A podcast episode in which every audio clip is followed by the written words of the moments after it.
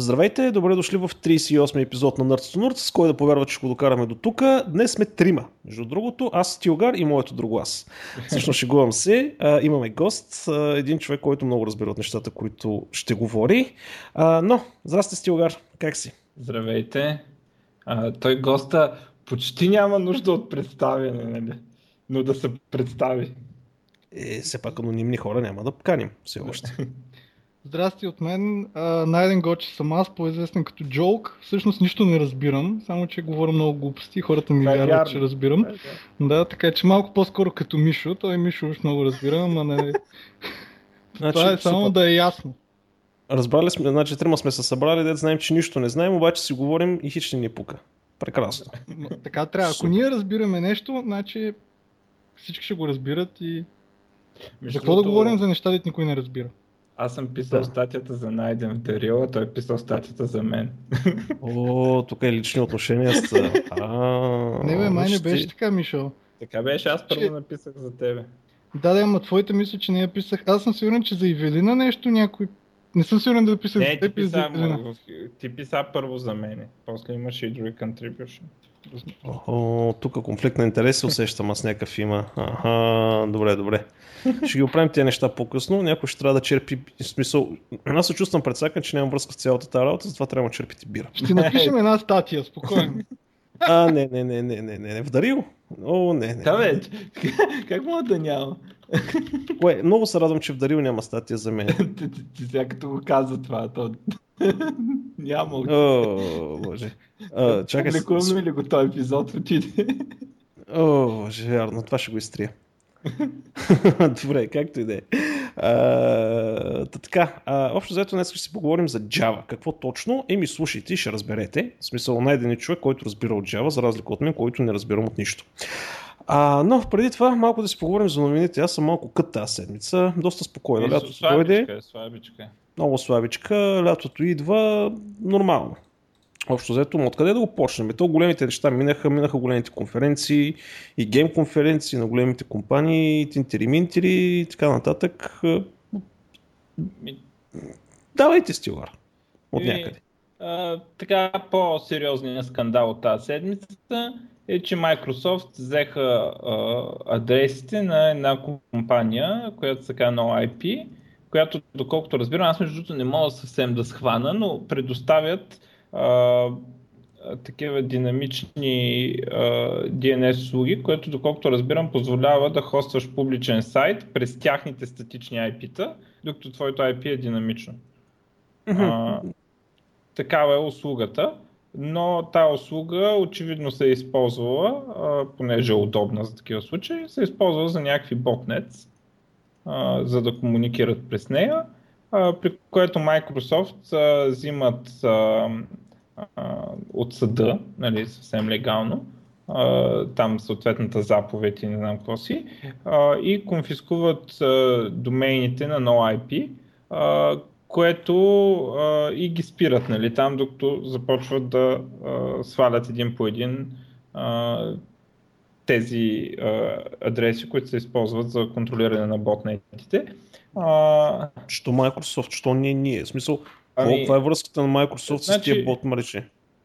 По принцип, Microsoft, не само Microsoft, но една от най-големите компании, които имат собствени отдели, които се борят с ботнетите. В смисъл, един вид, това е частна полиция имат по въпроса с ботнетите и си взимат от държавата там съответните такова, разследват, нали, на Microsoft хората и свалят нещата, които управляват ботнетите обикновено. Нали, естествено, повечето машини са заразени, които са заразени с Windows, обаче това, нали, не е толкова просто, естествено, че с Windows, защото то проблема не е толкова в заразените машини, а в това, че тези машини могат да бъдат използвани за пращане на спам, който ще го получиш дори да си с Linux, могат да се използват за DOS атаки, които, нали, все ти е тая, нали, че си с Linux, нали, те досват. И, нали, един вид, целият интернет има такова на това, има далавера от това, нищо, че заразените компютри с Windows, крайна сметка, обикновено някакви неапдейтвани и така нататък. Но каква всъщност е драмата? Драмата е, че са свалили услугата и за хора, които се използват съвсем легитимно.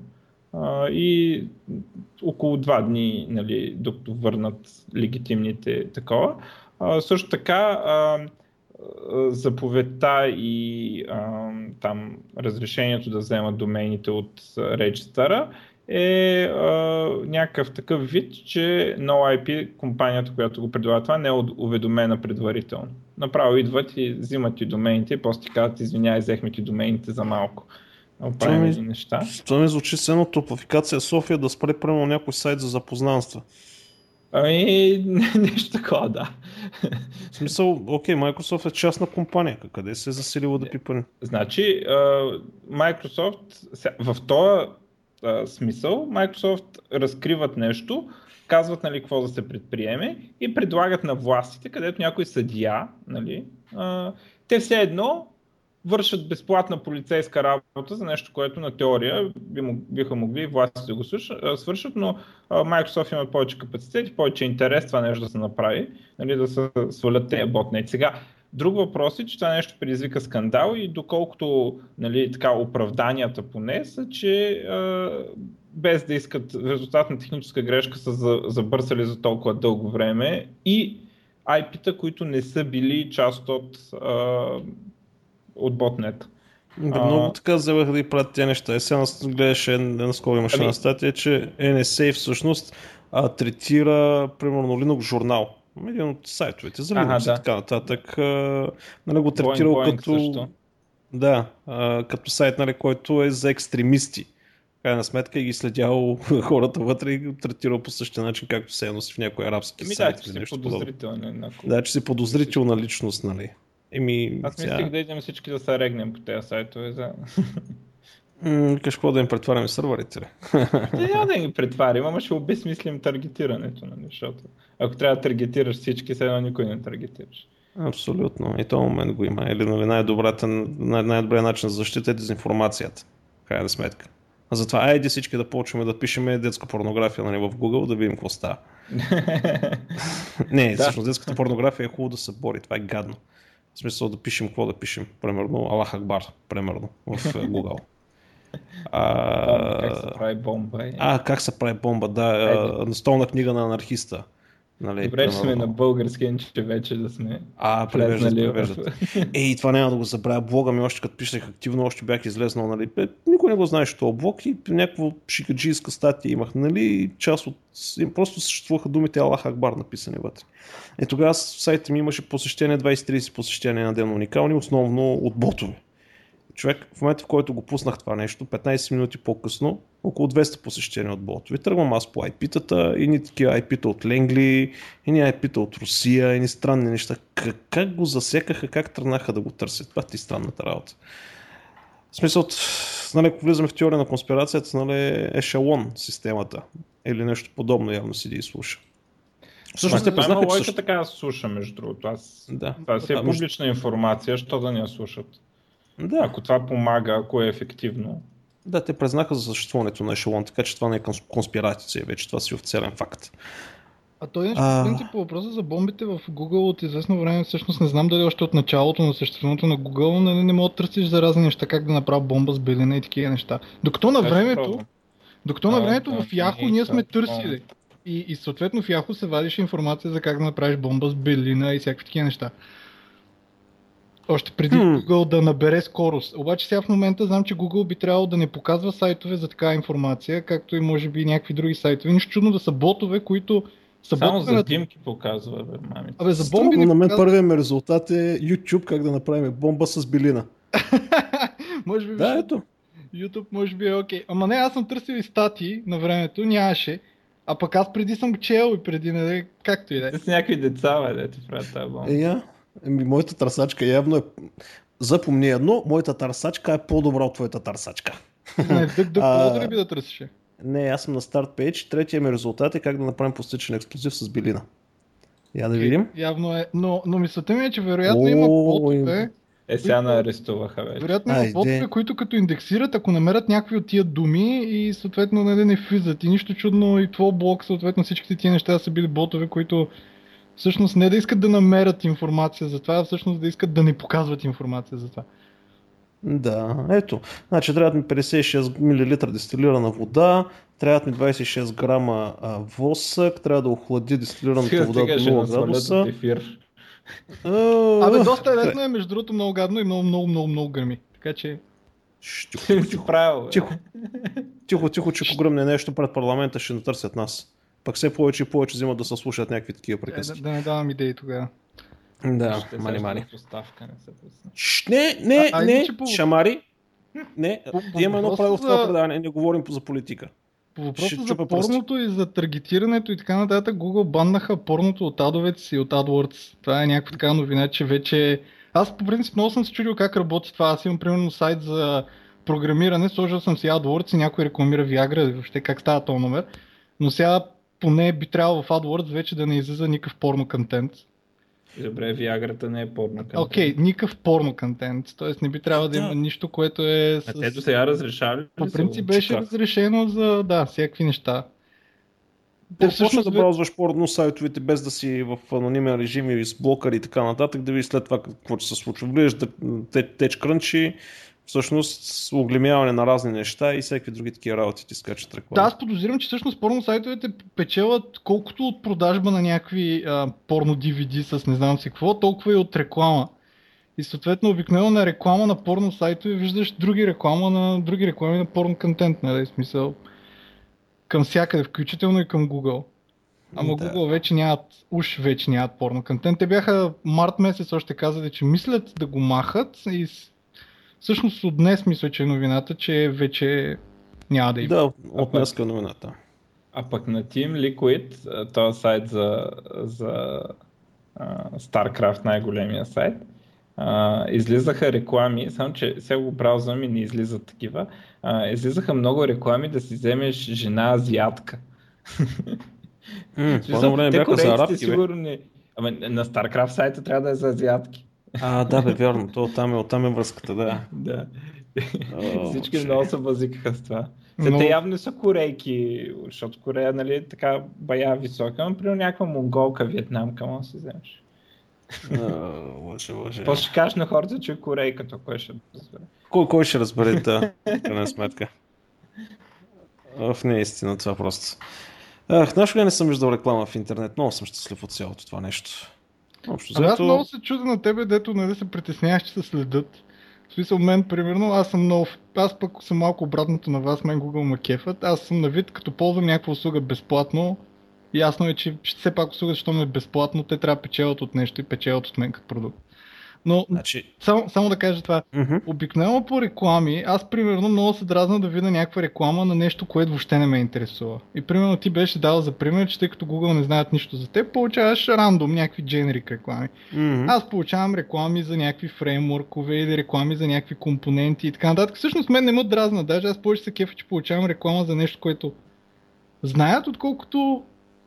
Нали, въпреки, че да, окей, аз съм продукт за тях, но и за мен е по-добре. Аз, примерно, намерих така случайно на Telerik някакви компоненти, за които не знаех, че съществуват.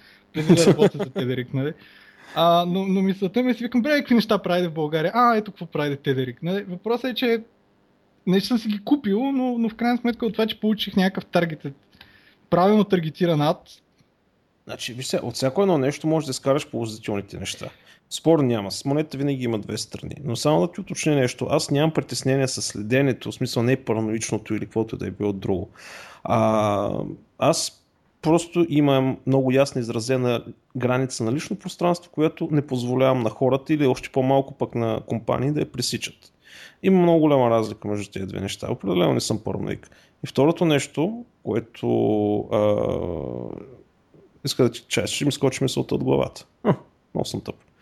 Те не трябваше да спопреди малко. Да, изтри го, чакай. Фрагментираме се паметта нещо. Между другото това, че когато рекламата е таргетирана, е много по-трудно да игнорираш. Да. Аз, примерно, мен много ма дразни, като ме таргетираш, защото непрекъснато ми фаща погледа и отивам да ги чета, нали? Мен, примерно, супер много ма таргетират с рекламите на Zamarine. Къде ти да ми излезат рекламите на Zamarine, аз се загледам. Такъв, C# тук, iOS, и се отивам и ги зяпам. Такъв не ги цъкам, нали, защото се усещам, че е реклама преди това, ама другите реклами е много по-лесно да се престоря, че ги няма. Не знам, аз като видя някаква спортна реклама и направо се побъркам от на спортал и разни подобни. В смисъл... Аз просто не ги виждам, естествено. Естествен начин. Другото нещо, което иска да кажа за безплатната услуга, сега засетих, нали, за безплатните услуги и рекламите, прав си, наистина, те трябва да валят някакви пари.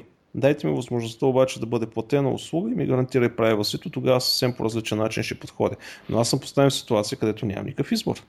Да, това е много грозно. Това е така, ама тогава си избираш друга компания. Примерно, ако не искаш да чистят мейловете, ползваш Outlook и това е, ама кой ползва? Ми точно също нещо прави, плащам си за собствен сървър, със собствен мейл. Аз нямам притеснение, примерно, ако някой иска да ми хакне сървъра и да го прочете някой от компаниите или така нататък, или да ми прехвана трафика, да, ще го направят, нали? Аз не съм го направил параноически някакъв криптиран, но не влизам в този общия кюп на масовото четене и затова си плащам всяка година за хостинг на сървъра и плюс един куп други услуги. Ето ми го решението. Та така, ако Google ми предоставяха платени услуги, ми гарантират правилството, може би ще се върна към тях. А и другото, където непрекъснато се променят интерфейсите и стават абсолютно неизползваеми. Значи, представи си, двама човека тази сутрин, които смятам, че сме добри, да кажем, айде хора с добра компютърна грамотност, не може да разбереме на iOS как да си направим офлайн запис на картите на Google Maps, четейки туториала им. И не работи. Да, аз съм мъчил с Android и така и не се оправих, между другото. Това е безумно, човек, това е безумно. Всяка следваща итерация на продуктите им става все по- неизползваема или трудна. Те не са го спряли просто. Има ли го още като възможност? Не. Там са ти опциите, които са ти описали в туториал, обаче не всичко нещата стават по начина, по който си мислиш, че в смисъл. Абе, безумно е просто. Та така, майната. Айде, говорим за Google. YouTube доста така пак продължават лека по лека да се опитват да стават, нали, единствения портал, нали, за видеосподеляне в света. Пускат допълнителни инструменти, които ще позволяват да правиш видеята по-добре, включително и мобилните приложения. Отделно така предвиждат donation, спонсорство на канали, някакви нови начини за организиране на плейлистите, пускат 60 фрейм per second видео поддръжка, фандинг, кредити към създателите, ако взимаш работа на друг човек, субтитри от трети лица и въобще някакви такива други глупости. Така че, сега колко ще са добри тия неща, не знам. Общо взето те се опитват да монетизират, т.е. да привлекат повече хора вътре, като монетизират гледането на видеята. Сега аз непрекъснато чувам за, нали, някакви хора, като, нали, как беше то, Рей Уилям Джонсън, примерно, или този от Vsauce, който варяли под няколко милиона на година от YouTube.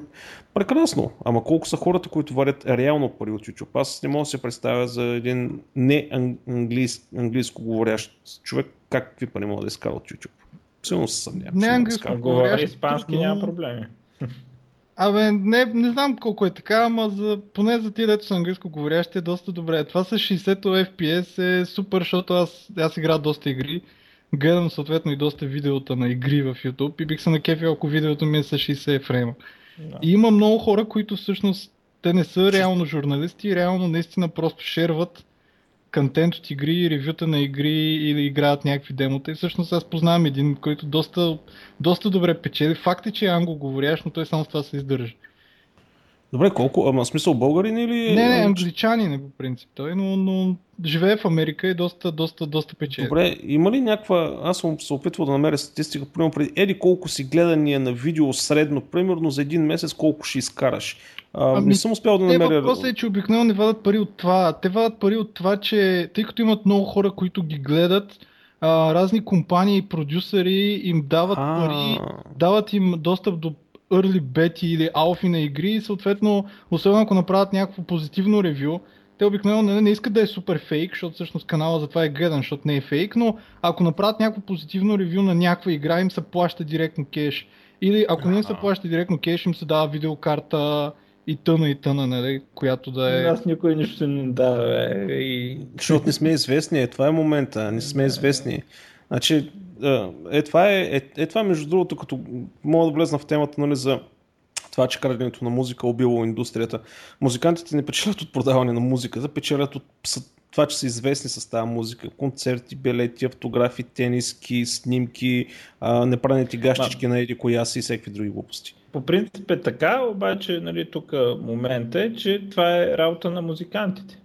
Те да си решат как искат да печелят, как искат да сключат договорите. Един път като сключили договор, докато не изтече. В смисъл, това, че ние ще им вземем музиката без пари, не е начинът да им помагаме. В смисъл, начинът да им помагаме е да убедиш някой музикант да си пусне музиката свободна и да кажем, примерно, да изкара много пари след това или нещо.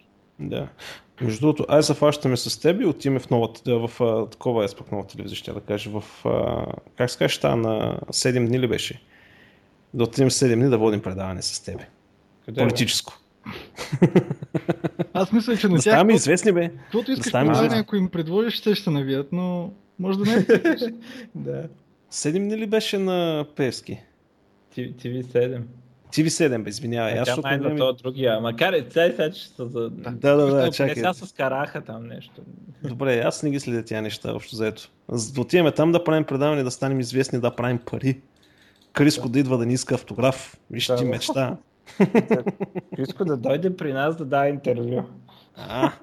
Примерно. Абе, колкото и да е смешно, аз не знаех кой е Криско преди да стане скандал. В смисъл. Естествено, скандал. Не, аз не бях чувал даже песента му, въпреки че беше известна. В смисъл. Аз само... с кремвиршите там и с дисковете, дето. С кремвиршите дискове. Напите ви кампанията срещу пиратството, бе. Той там се изяви. Така ли? Да, то беше смешното, че той каза, нали... ще взема колата там за кръгче, какво беше, защото си слушал. Всъщност то смешното беше, че той даже нямаше издаден диск по това време. В смисъл, ти не мога да... Ти в смисъл, освен пиратски, нали, освен по радиото да го слушаш, не знам как мога да го слушаш. И всъщност беше супер смях, защото... Да, не, тук си много прав и аз не знам как може да го слуша някой. Всъщност съм чувал за Криско от преди това, защото Тишо и Миро, който е известен полски рапър, синето Хосе, те коментираха Криско колко е зле един път в офиса. Бяхме колеги тогава и коментираха и я викам, че викавител Криско и наистина беше отвратителен. Но и после цъфна, малко след това цъфна в тази реклама, там не реклама, кампания и беше много култово, да. Той е известен общо за това, че всички го мразят. Джастин Бибър. Да. Давайте нататък, че много...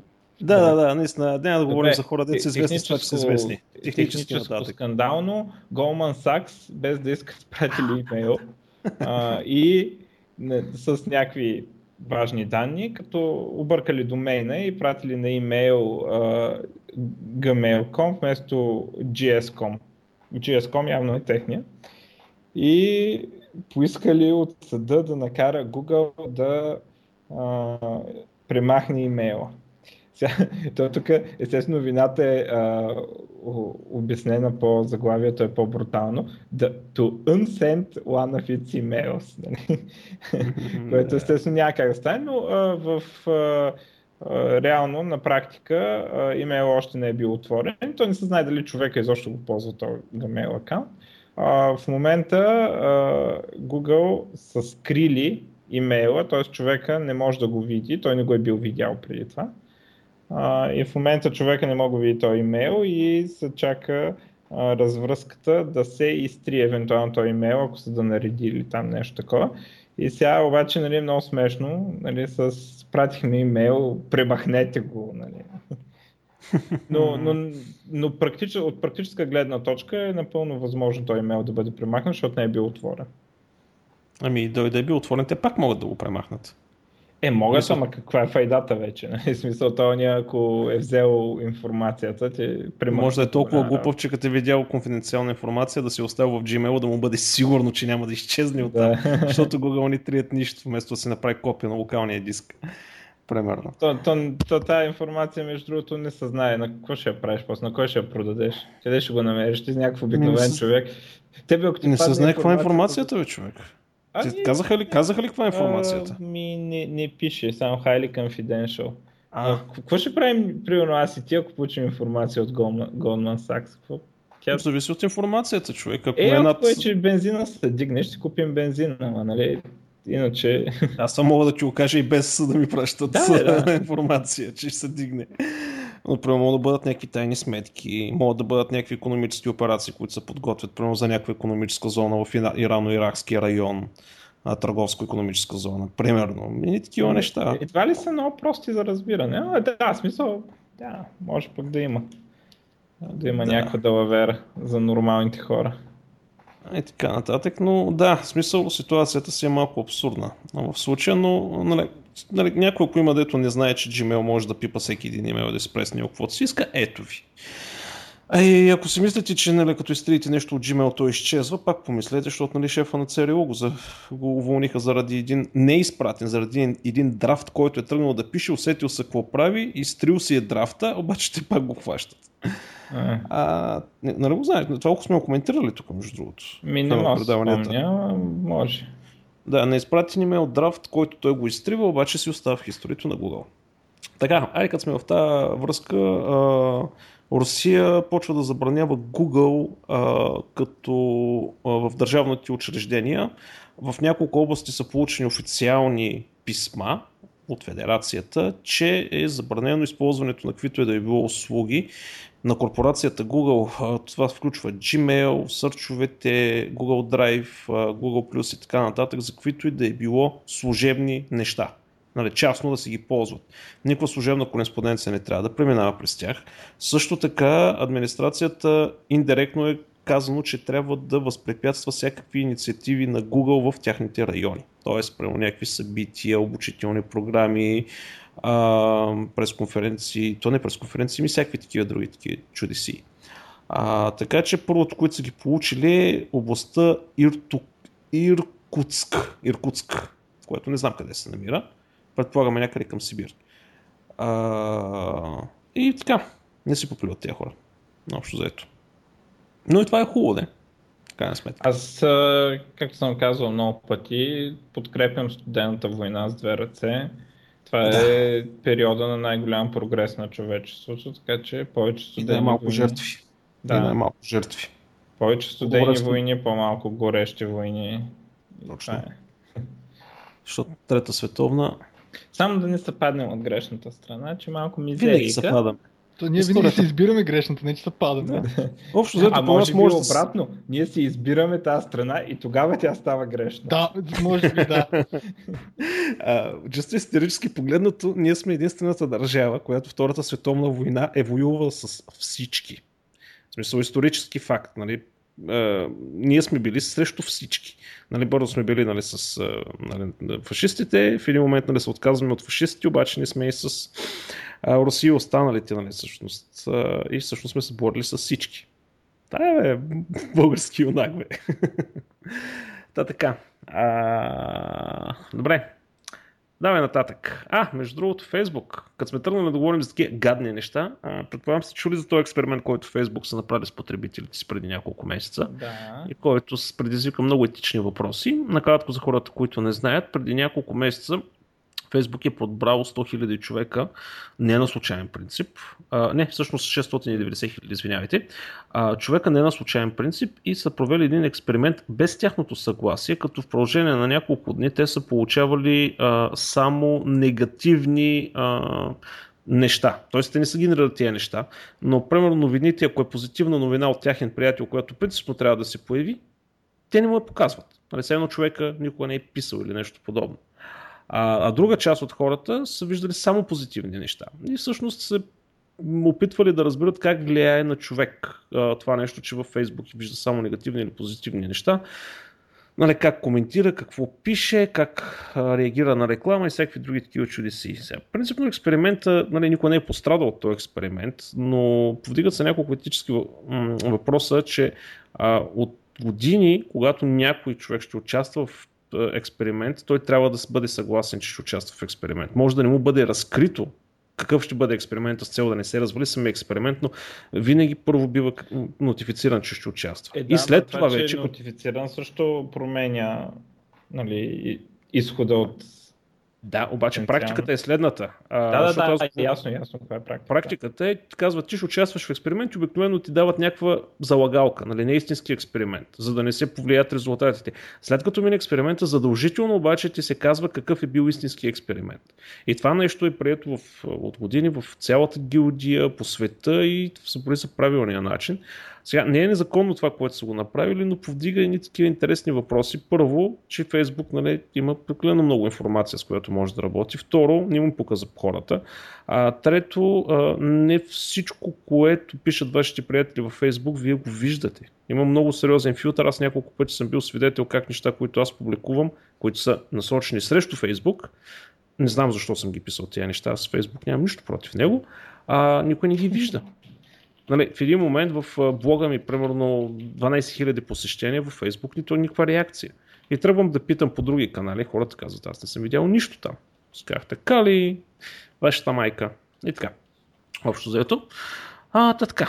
От друга страна, трябва да имаме предвид, че Фейсбук сте го публикували това проучване съвсем както се публикуват проучвания. Нали, в смисъл, да, научно. С цялата такова и учените се занимават с такива неща, всъщност, нали, там някакви психолози, предполагам.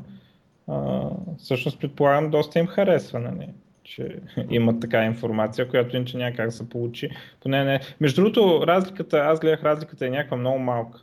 Обаче е статистически значима, защото просто на супер много хора е тествано.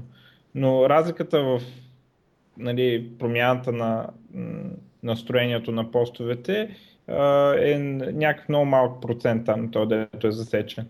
Но е статистически значим.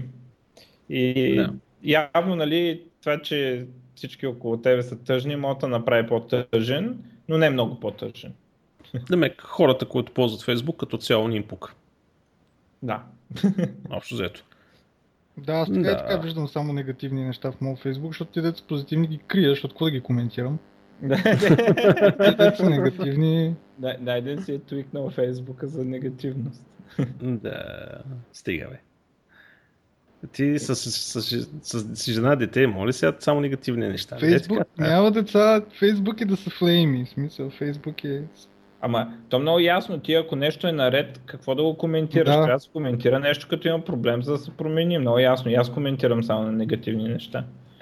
Стига бе, само негативни неща. Да, хубавите най-много ми нацък на лайк. Може някой концерт да ходиш, Мишо, и тогава казваш, еди къде си на концерт. От време на време има позитивни. Верно, на концерта, голяма блъсканица, звука е гаден. Това на концерт на Криско ли си бил? Не, то на всички е така.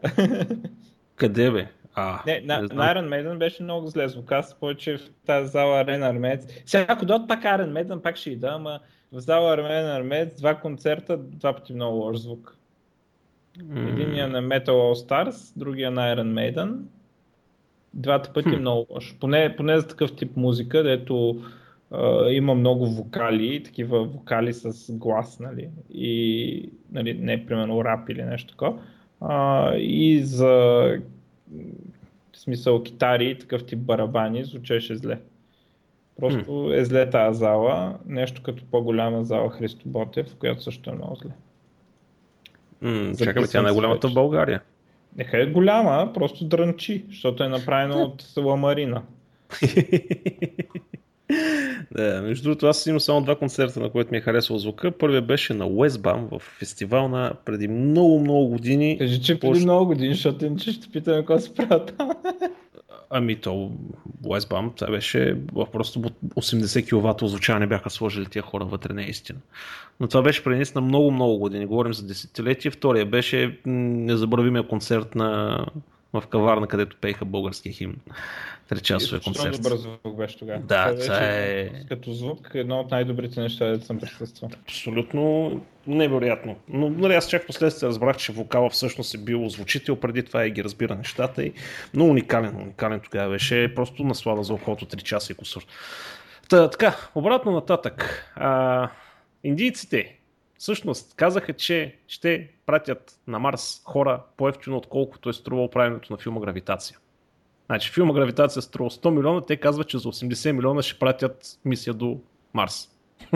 И я подготвят вече. С кашони.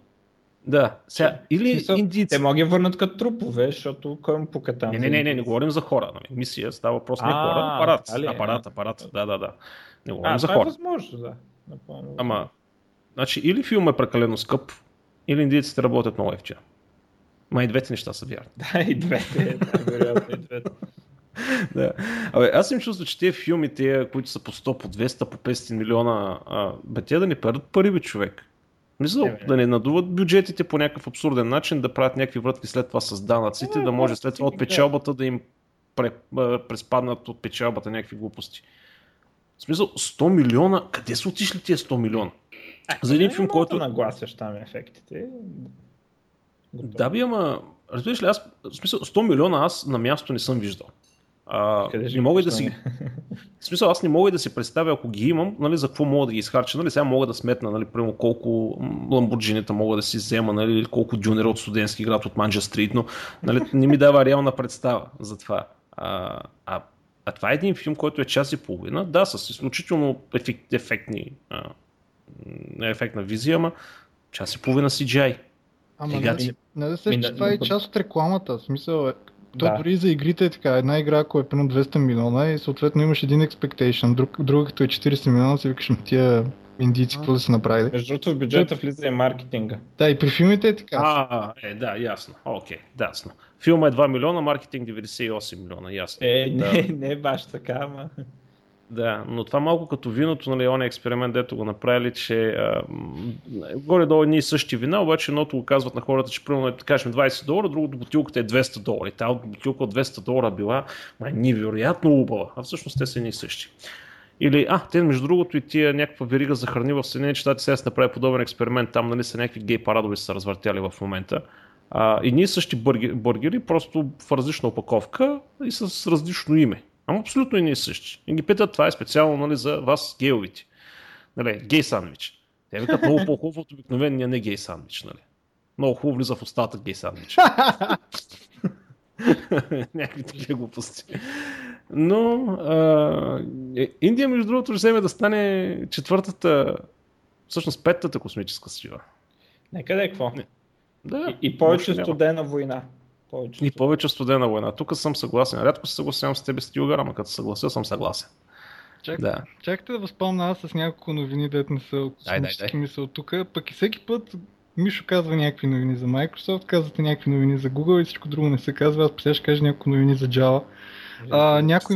Някой може би не са чували, но има едно идея за Java, нарече се IntelliJ IDEA, което се води, че е най-доброто, но съответно Ultimate Edition му е платен и излезна Early Look на 14-та версия, която се казва Cassiopeia, която има доста готини неща, като например тотално дебъгера за Java код е преработен, за всички езици вече един и същ дебъгер и най-якото е, че като дебъгваш някакви variables, имаш в Watch някакви неща и излезеш от сколпа или примерно спреш си дебъгер или нещо друго, велюците ти остават.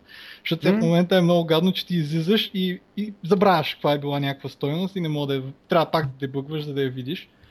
И като цяло има доста неща променят. Като цяло Java FX не знам колко са чували, но това е новия toolkit за правене на графичен интерфейс на Java уж и съществува едно нещо наречено Scene Builder, което е да си направиш с мишка този интерфейс и това вече е интегрирано в този IntelliJ IDEA, така че ако пишеш на JavaFX, не е нужно да излизаш от идеето да си направиш интерфейс, всичко е вътре. И миналата седмица е една новина, която е пак до някъде свързана с това. Излезна Eclipse Luna, което е новата версия на Eclipse, ужас, която най-накрая поддържа Java 8 без пачове. Поддържа и PHP 5.5, между другото. Има PHP едитора е доста преработен и доста по-добър. И всъщност C++ саппорта също е импрувнат, има вече дебъгер включен в Eclipse, ако пишеш на C++, може да си дебъгваш. И най-якият фичър Splittable Editors. В смисъл може да сплитнеш кода дори на един и същи файл и от едната страна да виждаш началото на файла, от другата страна да виждаш края. Което в момента, ако трябва да направиш нещо такова, трябва постоянно да вървиш нагоре-надолу. IntelliJ го поддържа това нещо доста отдавна. Да, но Eclipse до сега го нямаше и в крайна сметка най-накрая го има. Аз съм се отказал от Eclipse отдавна. Да, IntelliJ е супер. В интерес на истината, аз в момента ползвам IntelliJ, тъй като съм в един проект, където има много Maven проекти. Може би не сте чули за Maven, но общо заето има много йерархични проекти и в Eclipse саппорта за Maven не поддържа такова голямо дърво от проекти. Там всичките проекти са винаги на едно ниво, както е в Visual Studio, всичко е на едно. И ти не можеш да разбереш кой модул в кой ти е, кой му е перанта, по никакъв начин не можеш да се ориентираш. Всъщност IntelliJ IDEA е единственото IDEA, което поддържа, включваш си рута и всичките ти проекти навътре се ориентират кой, кои класове вижда, кой му е парент и така нататък, така нататък. Супер идея. Много добра. Значи, има и две версии, само да ти попълня. PyCharm, която е базирана на същото идея специално за Python. Ако искате да правите нещо с Python, PyCharm задължително го пробвайте, има и безплатна версия. И PHP Storm, най-доброто ID за PHP. Това е отново базирано на IntelliJ платформата, специално направено за PHP. Невероятно. Най-доброто ID в момента за PHP, но той е платена версия. Но просто ако професионално се занимавате с PHP, няма по-добра ID в момента. Те не направиха ли някакво за JavaScript и HTML само? Не, обявиха го, нещо че го правят заедно с базите данни, това, което ще правят с базите данни. Те, JetBrains на времето, нали, като бяха направили още преди години IntelliJ IDEA, аз като го видях за първи път, си викам, това не мога да е писано на Java. Нали? Това сигурно е писано на C++ и горе има някакъв скин такъв. В крайна сметка сега Community Edition на Open Source, нали? Всички видях, че е писано на Java, но много бързо, наистина много добре. Много интелигентно и отделно с нали, Android, разработката на Android вече ще минава върху продукт на IntelliJ. Нали? Android Studio е стъпил на IntelliJ, защото от Eclipse пропещяха всички, много сериозно пропещяха всички. С какъв UI toolkit е писано това IntelliJ? Да, бе, принцип си е на Swing. На Swing си е? Swing. Да, Swing си е единственото, което е, че те си направили собствена тема, поне аз така знам, особено за macOS, си е изключително тяхна тема, т.е. не ползват Swing темата, която наподобява Mac, ми си направили тяхна тема специално за Mac, иначе си е Swing всичко. А, стига бе. Трябва много да са го надграждали този Swing, значи. В смисъл не само с теми. Има такива контроли, дето... Ами то Swing, това е готиното, всъщност, или лошото, че то е малко като замъл и всичко останало, т.е. всичко се рисува през Java 2D. С други думи ти можеш да направиш компонента, която да изглежда по какъвто начин си пожелаеш, без да има native такава. То това е всъщност идеята на Swing. На времето Сън, като пускат за първи път визуална среда, пускат едно нещо наречено AVT. Abstract Window Toolkit. Обаче се окаже, че се прекалявам малко компонентите, които всички операционни системи ги поддържат. В смисъл само 10 или нещо такова. И когато правят Swing, те решават GECA, нали, ще направим такъв toolkit, който да всичко да се рисува с примитиви, както всъщност е в WPF, доколкото знам. И съответно мога да направиш всичко. И явно пичовете в JetBrains знаят как да пишат компоненти, знаят как да правят определено неща. Може би компонентите си техни. Да, просто много компоненти са написали, но това работи перфектно. Мен наскоро ми се наложи да отворя един проект на Java през JetBrains, който е доста сериозен. Мисъл, да кажем, че минава 2 милиона реда код. И това нещо се справи прекрасно с него. Нали, само първоначалното индексиране отне малко време, след това лети от всякъде. Питах се също нещо, го отворя в Eclipse. Е, добре, на 6-ядрен процесор с 16 гигабайта RAM умре. Нега ти чудото. Абе, по принцип има начин да си направиш Eclipse да върви много бързо. То не е само Eclipse, ама като цяло имаш един такъв... Той има RAM диск да си направиш в Linux и да си хвърлиш в RAM диска целия Eclipse и цялата Java. И ти казвам хвърква. В смисъл, особено както аз на 16 гигабайта RAM, много ми пука, че съм хвърлил 1 гигабайт, всичко е in memory, върви като Notepad под Windows, разбираш? Но, т.е. не върви по-бързо от IntelliJ IDEA. Сега не знам IntelliJ IDEA как ще върви тогава, защото IntelliJ IDEA не съм ползвал под Linux. Чакай сега, ти нали си .NET-аджия? Не. Найдени. Не си ли? Не, Java програмист. Телерик, чакай, Телерик. Ами, е за малко опит. Така, аз се занимавам, тук не казах в началото, занимавам се Java още вече 9 години и последните 4 години се занимавах с e-commerce и в Телерик правиха e-commerce и съответно аз отидах на интервю там, трябваше им човек, аз не се бях занимавал с C#, казаха няма проблем и почнах и съответно година и 5 месеца от моя живот се занимавах с C#. И сега се опитвам да забравя всичко, тъй като съм ужасен. Но да, това между другото година и 5 месеца не е ли най-дългото време, което се задържал на едно? Не, глупости. 3 години съм се задържал два пъти. Но година и 5 месеца е на второ място. Къде е? На трето място. Но като цяло определено .NET не се накефих. Но не напуснах Telerik заради това, да. В смисъл, напуснах по други причини. Да, може иначе... да споделиш после, ако искаш, защото аз знам. Иначе то не е толкова важно защо, но като цяло се занимавам Java и се върнах на Java и много се радвам, както казва Мишо, всеки сам избира как да ти е гадно, как да му е гадно, аз определено не искам да ми е гадно с Java. Всеки сам избира как да е нещастен, точно. Да. Добре, имате ли вие новини, защото аз имам още две за Java? Ми дай, като си почнал да ги подкараме, аз имам още няколко неща. Първата е, че не знам дали сте чували за едно нещо, нарича се RoboVM. Излезнала е версия 0014. RoboVM е Android Runtime за macOS. В смисъл за macOS, за iOS. Позволява ти да пишеш на Java за iOS и съответно ти дава всъщност един мини Android Runtime, който ти вървиш заедно с апликейшена. И съответно апдейтна да поддържа там последните версии на Android Runtime класовете, да поддържа Xcode 6 версия 2, има вече support за iOS 8 бета. Още да ти позволява, ако ти си направил интерфейса на Xcode или на какво чете, да може да си го направиш и ръчно, цялата ти логика да си я напишеш на Java, да си я пакнеш в такъв application готов с мини виртуална машина или мини Android Runtime и да си върви на iOS. И това ще го позволят ли? Всичко е фри. Да, те Zamarine правят същото, само че с C#, с малък Mono Runtime, а това е с малък Android Runtime. Проекта аз съм го разцъквал, само че ти трябва macOS, за да го рънташ.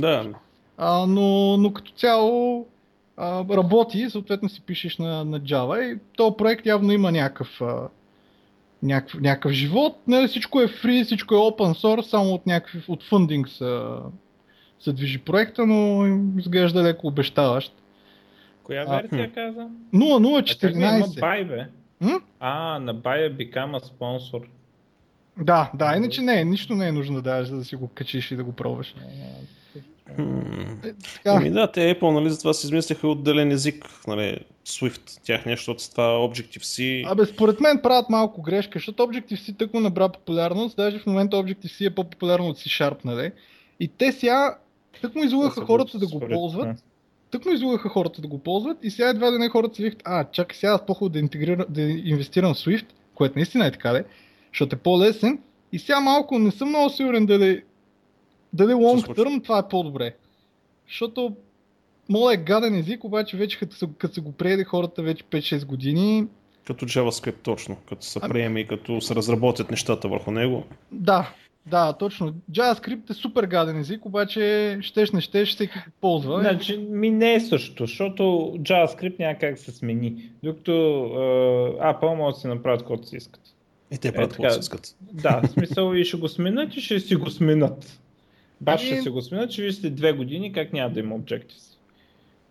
Ще видиш как ще го забършат много бързо. Не бе, то хубаво да има някакво развитие, нали? Но то Objective-C, аз съм писал Objective-C месец и половина, ужасна работа, напуснах съответно, ужасна работа беше. Просто писах нещо, което после 2-3 месеца, доколкото знам, гониха мемори да ги ковех, аз служа го написах както трябва. Но тогава нямаше... Тогава нямаше auto-release. В смисъл, като крейтнеш поинтер, те в по-късна версия добавиха, нали, да можеш да си го редизваш. Иначе тогава създаваш ти го, редизваш ти го, когато ти трябва. И аз всичко редизвах, но имаше някакъв бък от рода на той, имаше някакъв плеер, дето примерно след 24 часа плейбек крашва. Дебъгни го това. Пускаш 24 часа да крашне. Защото сменя ни епизоди. Та в крайна сметка беше много зор явно. Сега не знам с Swift как ще е, но... Добре, да много е по-добре. Някой казва, че 3 години го мислили този език, други хора казват, че за 1 месец са го измислили. Аз по-склонен към второто да мярвам. В крайна сметка. Но, окей, добре, дай да минем нататък. Ние почти час горе-долу направихме. Браво. Не сме още. Да, мога грешка. Друго, не знам дали сте чували, да има едно нещо наречено Adobe JDK или OpenJDK. Не е толкова важно, но там се създаде идеята и съответно се create на Java Incubator проект, който всъщност ще е за неща в Java след версия 10 и нататък. Тоест някакви неща, които може никога да не влезнат в Java, или по-скоро някакви експерименти. И съответно на Мишо може би ще му е интересно, че един от тия експерименти е value types да се добавят. Тоест да могат да се правят value type-ове, да се дефинират value type-ове и съответно да се види какъв ще е performance improvement-а, ако всички там integer, big decimal и така нататък се заменят с value type-ове, които правят това нещо. И като цяло този проект е така създаден с идея, всъщност всеки може да контрибютва към него, може да се джойне за не за следващата версия на Java някой, ако иска да контрибютва, а за евентуално някой. Се обсъждат за 9-та. В смисъл съвсем сериозно, за 9-та се обсъждат. Ами може би зависи от това какъв би бил спайка, нали, който ще направят. Иначе просто сега в момента, доколкото знам, това е едно от нещата, с които ще се експериментира. Както и unsigned типове, които също няма в Java и разни други неща. Всъщност и Oracle, нали, както сме на Java, пуснаха версия 2 на Oracle Mobile Application Framework. Не знам да сте чували за това животно. Ужасна история. Не, на мен ми изглежда ужасна история. Значи то е, всъщност мога го ползвате с JDeveloper или с Enterprise Pack for Eclipse. На времето Oracle купиха една компания, която се казваше BEA, и съответно тяхния application server е всъщност BEA, BEA WebLogic всъщност беше на BEA сервера, те го купиха. И всъщност JRocket, която е невероятната виртуална машина, която е платена на Oracle, също дойде от BEA и BEA имаха всъщност едно IDE записане, един плагин за Eclipse, това в момента е Enterprise Pack for Eclipse. Много е смешно, че в момента Oracle съпортват 3 IDE-та. Съпортват Eclipse, съпортват JDeveloper, деца тяхното и NetBeans. Няма значение. Този фреймворк ти позволява, той стъпва върху Apache Cordova и тъна, т.е. е нещо подобно на това, което правят Telerik и това, което правят всички, но ти позволява да си бънделнеш, да си направиш един малък application, на който бизнес логиката може да ти е на Java, може да имаш някакъв UI, който може да е на JavaScript или на Cordova, може да използваш Cordova за достъп до някакви native неща и можеш даже да имаш SQLite всъщност, да имаш малка SQL база и да ползваш даже някакъв мини ORM. В смисъл, позволява ти да си направиш такъв бизнес апликейшн, който на мен ми изглежда супер хеви апликейшн, включително и за iOS. И те общо взето искат да бутат този mobile application framework да стане, нали, за всякъде. В смисъл, на тях това им е плана да отново да бригнат Java на различни устройства. Като за сега е малко, на мен ми изглежда като Rocket Science, но... Много Enterprise тази история. Да, но е много Enterprise, но интересното е, че е версия 2, което означава, че щом продължават да инвестират, означава, че вероятно имат някакъв позитивен фидбек от някакви големи компании. Все някой е дал. Да, все някой е дал. Така че всъщност в един момент може да стане нещо, което, нали, да е лесно за използване, но е интересно, че всички компании, които... такива големи, като дори Microsoft и Oracle и Telerik също направиха, инвестират в някакъв съпорт с Cordova, т.е. Phone Gap. В смисъл, инвестират в възможността да се пишат кросплатформени приложения на JavaScript, сега някои го правят само на JavaScript, други го правят на JavaScript и Java, както Oracle, а Telerik пък си направиха един native script, т.е. позволяват хем JavaScript, хем native script. Тоест, въпросът е, че всичко е някакво стъпило на Cordova и така... Абе, наистина, пишете на нещо различно от JavaScript, докато можете, защото скоро май всички ще пишем на JavaScript. И аз тази лайка подкрепям, между другото. Пишете докато можете. Да. Не, няма да стане това нещо. Фънко няма умре, нали знаеш. Така че ще има за какво да се пише винаги. И така ли, че Haskell никой няма да го закача, винаги може да минем да пишем на Haskell, да ни бъде забавно, да нема и къде. Може да пишем на Haskell, не може да ни плащат. И ми тогава ще останат само две неща. Или че си JavaScript девелопер, или си Haskell девелопер, така че ще има кой да плаща. Или учен, Haskell учен. Да, между другото много неща могат да се пишат изключително приятно на Haskell, но има някои дече са ужасни. Крайна сметка. Абе без JavaScript не става. Поред мен JavaScript и най-лошото е, че повечето неща върват към това да си изгенерираш ORM-а, да си изгенерираш целия персистент. Целият ти бекенд всъщност може да си го генерираш, обаче фронтенда не можеш. И какво се получава? Ти пишеш на Java, примерно аз, обаче Java-та всъщност ми е 90% генерирана и аз всъщност пиша JavaScript. Защото той не може да се генерира. Няма да се генерира. Да. Яко фейл. О, да. Добре. И това, което спусна да кажеш, дето е много яко. За IntelliJ и новата версия, може да си генерираш юнит тестове по всяко време на кода. В смисъл дясно копче, генерирам юнит тест. Нали, тъпо, но после това е някакъв готин старт и якото е, че можеш даже да си го закачаш, примерно да имаш някакъв клас с тестове и ти да си изгенерираш допълнително още два метода за нещо ново, така директно. Mm-hmm. Generate за такива мързеливци. Да, аз между другото вече... Старо... Не, той има много за генерация, но това си е директно в идето, иначе има някакви тулове, които го правят, но това си е... Аз това иска да кажа, че значи, IntelliJ, нали, PyCharm конкретно, нали, то е също нещо, но колко близо 8-9 месеца работи активно на него на Python, а още не съм му научил всичките неща и ме изненадва приятно всеки път, нали, защото нали, стар съм вече, треперят ми ръцете и докато пише ми треперят ръцете, оп, натисна някаква клавишна комбинация, оп, се случи нещо, нали, дето не го очаквах, пък то готино. Аз мисля в това в кръга на шегата, но непрекъснато изкачат някакви неща, дето са скрити и трябва много да ровиш, за да ги намериш. Има супер готини благинки това нещо. Мега яки благинки. Особено тия хинтовете, както е, нали, примерно имаш if еди какво си, end еди какво си, нали, десния бутон, примерно сплитни ми ги на две и всякакви други такива чудеси, те са стотици такива неща. Но, както да е. Да, аз още до ден днешни не разбирам как Microsoft искат пари, като почти нищо нямат в Visual Studio, освен Wizardy. Айде, запали с тях. Аз разбирам, че искат пари за Wizardy. Не, това е хубаво да искаш пари за Wizardy, ама не му вика и идея. Наречи го Visual Studio Wizard. Те имат неща, които нали, са от версия 1.2, примерно на C# добавени. Аз не знам, преди това имаше версии, май не бяха релизнати публично, дето още не ги хваща, докато не кампайлнеш. Нали? Примерно там с Params и разни други неща. Но... И сега с Розлина ще ги фаща, то компилатора не е било. То беше абсурд. Окей, ще си направят парсер. Ние сме правили парсер с теб. Еми направили са си. Не мога да направят парсер. Еми явно не е много лесно. Да. Инди говорим все пак са. Айде сега Java Generics да не говорим, дето и runtime не ги хваща, така че айде не. А между другото, това беше също един от опитите за Java инкубатора е да са Redefined Generics. В смисъл... Айде да оставим и флеймчето за след малко. За Java, C#, Generics и всякакви... Не, мисълта ми беше, че ти каза нали, за това Python IDEA, нали, че все пак искат пари и няма безплатна версия, обаче явно си струва парите. Не, Python има безплатна версия, PHP-то няма безплатна версия. Добре, но въпросът е, че явно си струва парите, защото аз между другото за PHP хубава идея не съм виждал. Аз съм си го платил, аз имам лиценз, заслужават си всяка стотинка. Много човек, това просто се заслужава. И да не говорим, че Visual Studio е пъти по-скъпо, нали? А пък майко... Явно си отговаряш на въпроса, защо Visual Studio струва пари. Аз хубава идея за C-Sharp, освен Visual Studio, не съм виждал. Що няма? Има Sharp Develop, ама то за нищо не става. Има и хубава идея. Mono Develop, ама и той за нищо не става. Sharp Develop и Mono Develop май...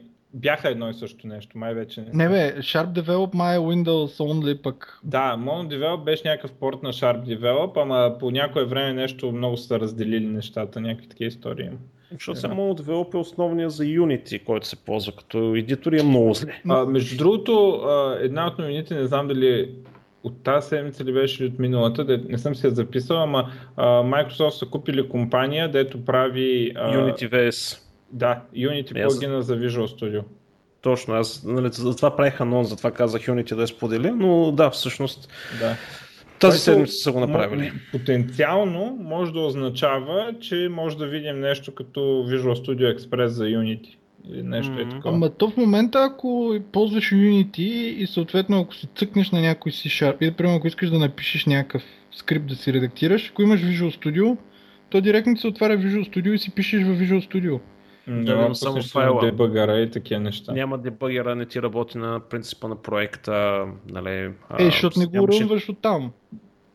Ами не, става просто индивидуални файлове. Сега едно си просто си сложил един файл вътре в Visual Studio. Той не ти разпознава проекта на Unity. В смисъл всичките ти си шарпове. Идеята е такава. Да, предполагам, че има някаква врътка с да си пуснеш някакъв ремонт дебъгинг към на Unity рантайма и да си закачиш Visual Studio. Ми не е толкова лесно. Не знам. Реално, хората продават плагин. Да, значи, явно не е много лесно. При моя опит, защото нали аз се занимавам с Unity, нали, от Зорзаман, нали, защото Mono Develop за нищо не става, нали, си качих Visual Studio, нали, тръгнах да видя как мога да подкарам Visual Studio, нали, да работи с Unity. Ти самия факт да подкараш Visual Studio да работи с Unity се цяло приключение, а да не говорим после за дебъгване и така нататък. Хайде сега горе-долу поправиха малко нещата. Но този плагин не съм го тествал, гледах видеа в YouTube, нали, прави нещата изключително лесни. Нали, той ти прави, прави цялата връзка между двете системи прекрасно работеща.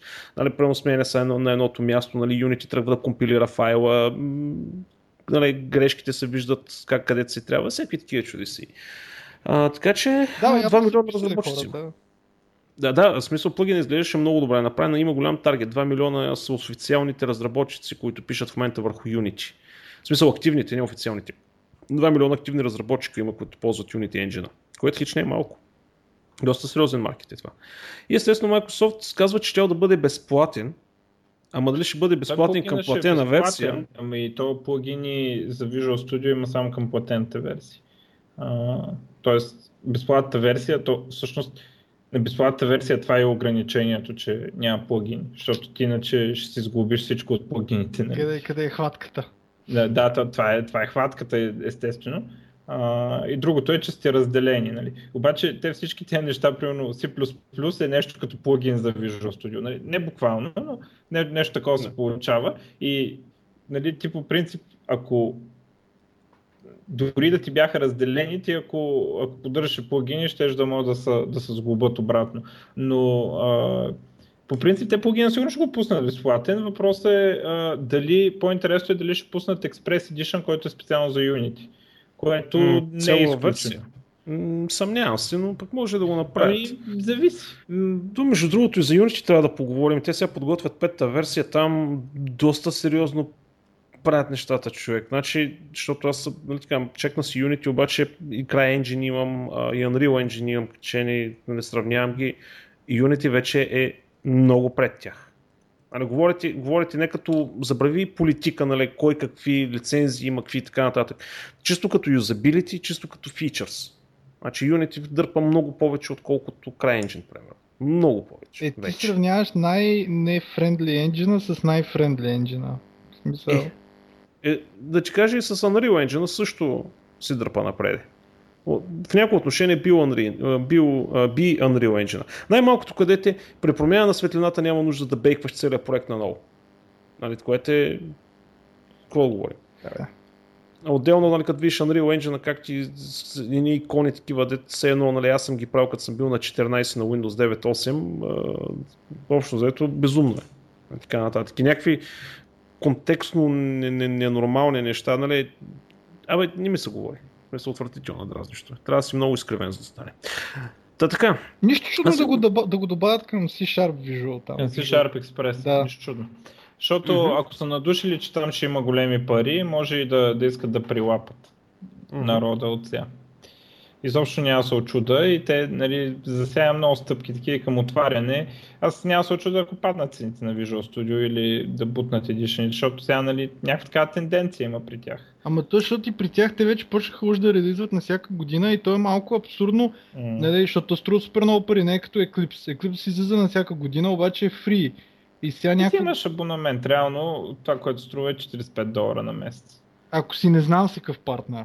Не, 45 и ти мога да еш, че на месец, сега не е малко, на година, стават някакви там 100.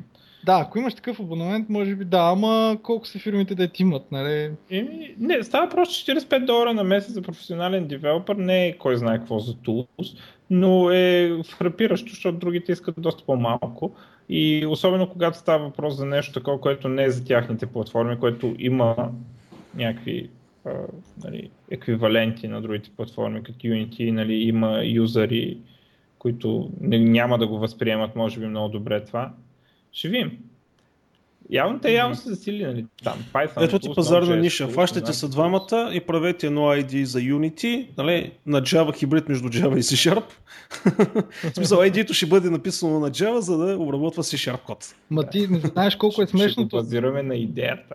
На времето трябваше да пишем компилатор, така да е транслатор, компилатор, whatever, на един език, който беше някакъв C-подобен. Да, беше C-подобен език, съответно моят компилатор беше писан на Java, обаче тъй като няма нямах време да прочета как трябва да генерирам Java байткод. Мишо ми помогна и генерирах между другото, документацията беше доста грозна за Java байткод. Да, документацията беше доста по-грозна, отколкото за MSIL или CIL. Така че аз имах всъщност Java компилатор от език, който прилича на C и който всъщност се рънва на .NET Runtime.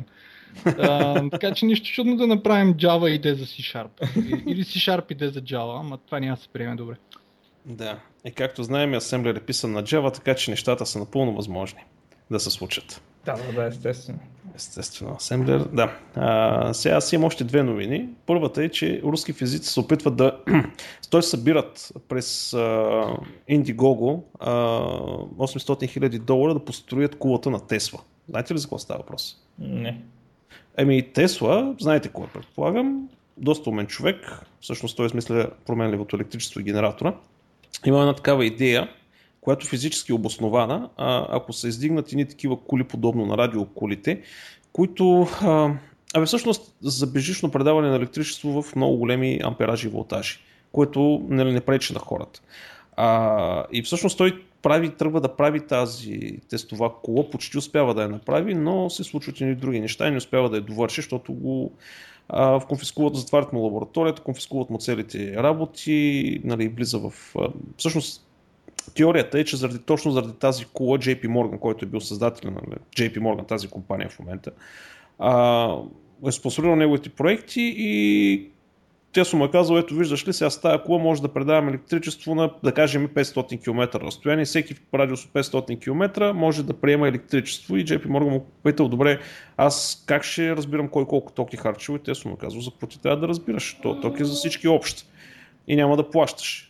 И на следващия ден му закриват лабораторията, конфискуват му работата и те се умира в самичък, самотен, в абсолютна бедност, от най-големите гени. Тази кола, двама руски физици всъщност са седнали и са сметнали принципа и на работа, как точно може да стане и са преценили, че всъщност това е физически абсолютно обосновано и напълно може да стане и събират $800,000 да я построят, защото идеята на тяхната е умна, за разлика от freaking Solar Railroads или какво беше там простотията. Идеята е такава, ако опъниш в някоя пустиня много голям соларен парк, той ще има много висока ефективност. Въпросът обаче е, че няма как да дистрибутираш тази енергия, примерно от Сахара в Европа или някъде другаде. С такива кули, нали, ако това нещо сработи, ти можеш да се дигне соларния масив някъде в пустинята и много лесно да го транспортираш по целия свят.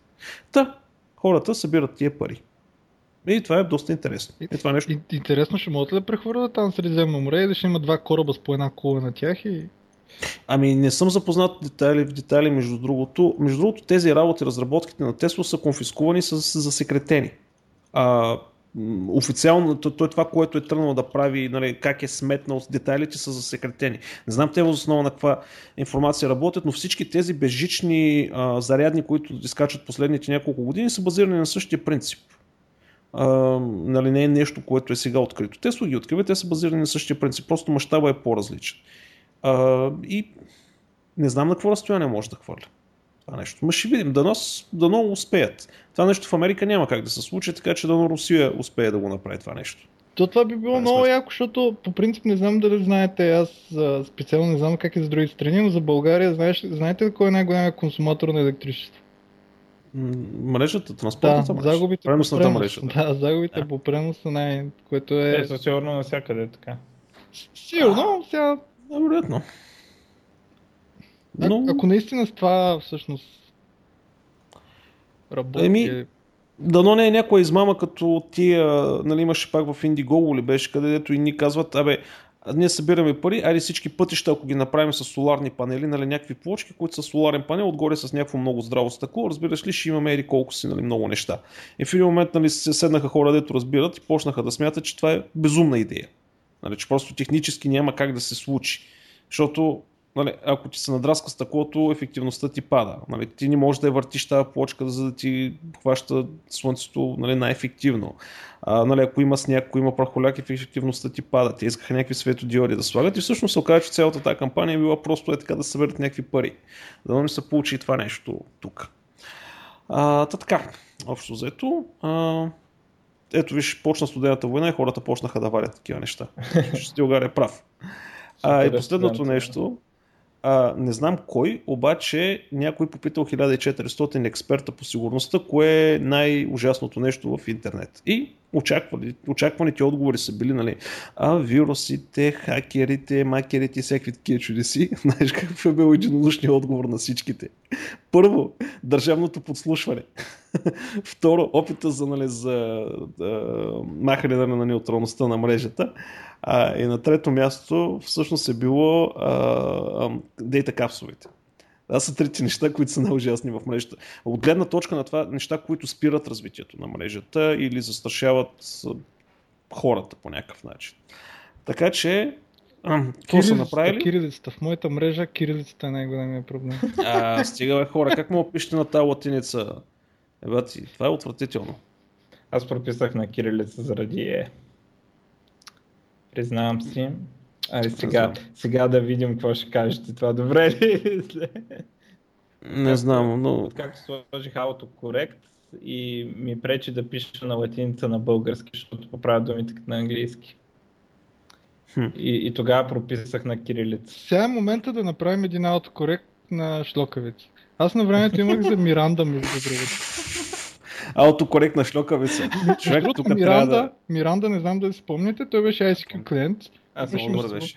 Имаше много готин спелчекър и спелчекъра му беше с едни големи текстови файлове. И съответно аз тогава като студент бях взел един такъв текстов файл и си бях конвъртнал целия файл, като имах, нали, думите в няколко варианта. Тоест, нали, защото обикновено не е едно към едно. Много добре работеше. Защото аз примерно много бъркам ОИУ и то ОИУ и на латиница се личи, че съм го написал грешно. Така че за мен много помагаш. Това е безмислена сагуба на... Да, аз между другото гледал съм как някои хора успяват на кирилица да пишат по-грешно, отколкото аз на латиница. На мен повече букви ми съвпадат. Да. Добре, аз нямам повече новини за днеска. Имам още една локална. Да. Имам, спомните, преди една година Google Reader, като казаха, няма да се спира, и съответно всички казаха, не, ще си направя мой Reader. Тук някакви българи, доколкото разбрах, са направили един Reader и No Reader. И No като едно, ама на пловдивски. Не знам сега тия хора от Пловдив ли са. И No Reader. Между другото, доста добре работи. В смисъл, аз го тествах. Така, доста... Онлайн ли е това? Онлайн ли? Да, абсолютно също е като Google Reader, ако си пазиш от някъде там OMXML-а, директно си го импортваш при тях, фюза си с категориите, както си е било. Даже според мен фетчват доста по-често данни от фидовете. Аз по принцип ползвам The Old Reader, откакто Google го спряха, и по принцип No Reader-а забелязах, че фетчва по-често от The Old Reader. Обаче, малко критика е, че и No Reader го рекламират като Light and Fast RSS Reader. При мен не е много light. И смисъл, като имам примерно дори 300 новини и като съм скролнал към края, почва да ми лагва скролването на Chrome. Та не е много лек, обаче изглежда доста добре и там момчетата или момичетата, не знам кой го прави точно, дано инвестират, иначе има търсене, има някакви такива готини неща. Когато... Гледам, че андроидско приложение са направили и iOS приложение са направили. Да, iOS бях, че наскоро излезнало. Аз като Google Reader, като го спряха и много почнах, защото аз много ползвам Google Reader, много почнах да хейта, гледах на AO Reader, след като го пуснаха бета, Dick имаха Reader.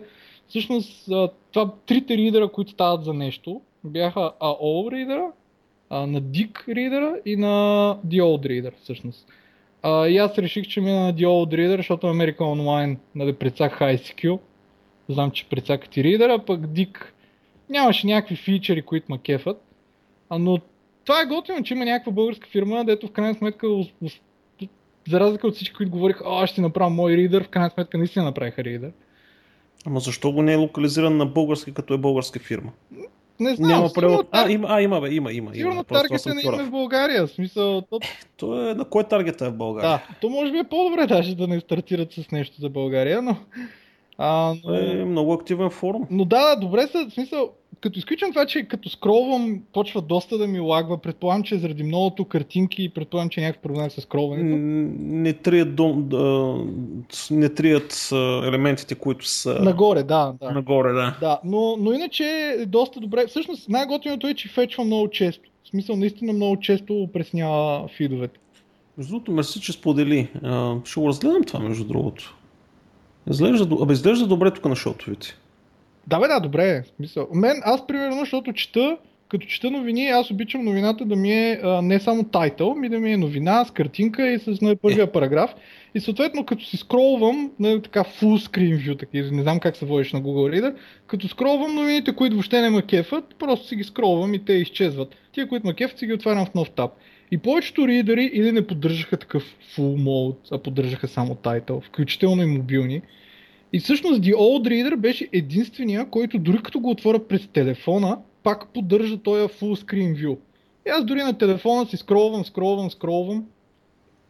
А, но Inno Reader изглежда обещаващ. Дано им се получат нещата. Inno Reader. Да. Хитро. Не знам дали има нещо още Пловдив, но мен ми звучи като... Като Пловдив. Найден така го чете. Да, Inno. Сигурно нищо общо няма. Сигурно няма нищо общо. Почти съм 99% сигурен, че нямат нищо общо с Пловдив. Добре. Това ми харесва на пръв поглед. Ами добре, ако искате, отиваме към втора част. А, ти ще кажеш, добре. Значи едната новина, друга е, че в Крайтек 100 човека са си подали там, каквито са там съответните писма в UK, защото уж не им плащали заплати, си отишли вкъщи. И това е, нали, така доста, този слух се засилва много повече. Така подпитах за българското такова, ми казаха не мога да коментирам и не съм напъвал повече как седат нещата. Значи по принцип с тази компания Крайтех изобщо нямаше да ме яд, ако нямаха българско такова, което сигурно ще е зле и за нашите, защото аз хубава игра от тези Крайтех не съм видял. Не, те хубава игра нямат, но то, който беше, нали, създателя, там, фаундъра, дето на Game Dev Summit по-миналата година изнесе такова, той доста впечатляваща презентация направи, че наистина, дори да си в някакъв малък град, ако наистина искаш да направиш да се занимаваш с нещо, не се отказва, има начин да успееш.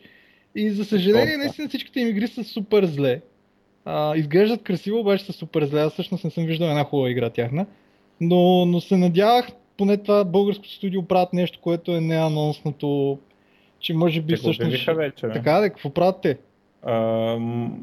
Dota Cloning, който аз отказвам да наричам моба. Записи ли? Или? Записи е, да.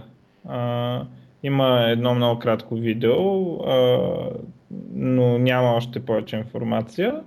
Има там някакви неща, дето уж са различни от сегашните. Ще видим изобщо излене ли, защото... Но но са им яко фейл по принцип игрите. Според мен не са им фейл графически, не са им фейл от геймплей. Други ден геймплей е окей, обаче... е скучен, бе, какво ми говориш? Тя самата игра е скучна, разбираш мисъл? Да. Аз съм играл в Far Cry и изиграх 3 мисии. Викам сега за кого игра това. Край си същата работа, майнингите. Аз съм ги изиграл край си, даже, ама освен, че гледах графика, не друго... Си го причинил.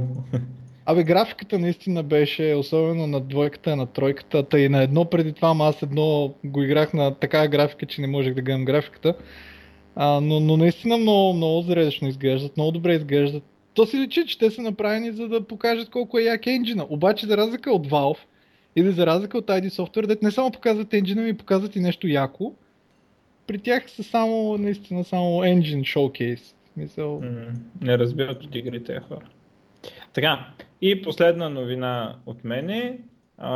Излезнаха две новини. Едната, че губернатора на Калифорния там е легализирал биткоин, т.е. направил е легално да се плаща с биткоин и това нещо е сигурно, че е легално. Не се питаш легално ли е, защото до сега не е било уточнено. И Newegg, те доколкото знам продават електроника, такива парчета за да си купуваш, да си правиш някакви неща. Обявиха, че приемат биткоини, в резултат на което биткоина се дигна с 100 лева.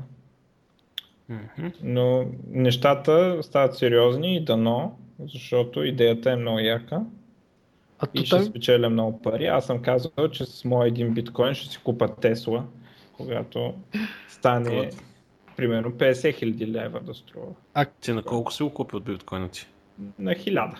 Сега съм назад. Аха.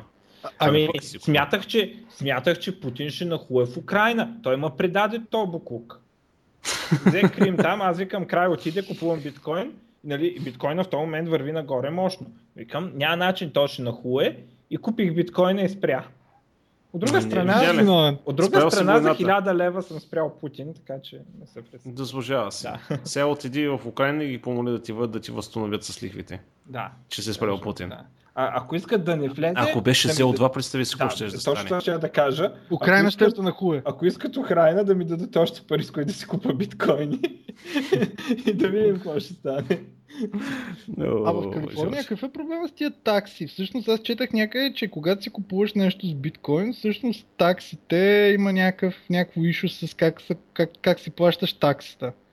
Ими сигурно има, как се я плаща. Сигурно може да имат някакъв данък покупка, бе, да знам. Абе, точно имат, ама май, че този данък покупка пък не мога да е с биткоин. Някаква така схема е. Естествено, това е проблем, да. Да, и всъщност, не знам. Трябва такси да си го платиш в долари, а пък другото да си го платиш. Да, сигурно нещо такова. Някаква е така история.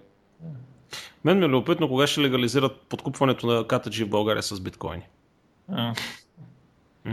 Те са много прости нашите катаджи. Не дей така. Представяш се вътре с такова, те има нали такива неща като биткоин банкомати и такива примерно върват едно такова устройство, с което таксуват с биткоини. Нали. Ти говориш така, защото не караш кола и не се сблъскал с тях. Просто човек е дето можеш да го излъжиш и да го изманипулираш. О, повярвай ми, хич не са прости. Да. Значи мога го въведат, нищо чудно. Аз имам едно, ще влезем в политика, обаче ако половината катаджи ги сложиме шефове на търговските дружества. Каквито са търговци тия катаджи, направо ще изстрелят и БДЖ и всичко нагоре, нямаш се на идея как. Но както и да е. Добре, да отиваме към втора част, а? Да. Айде втора част.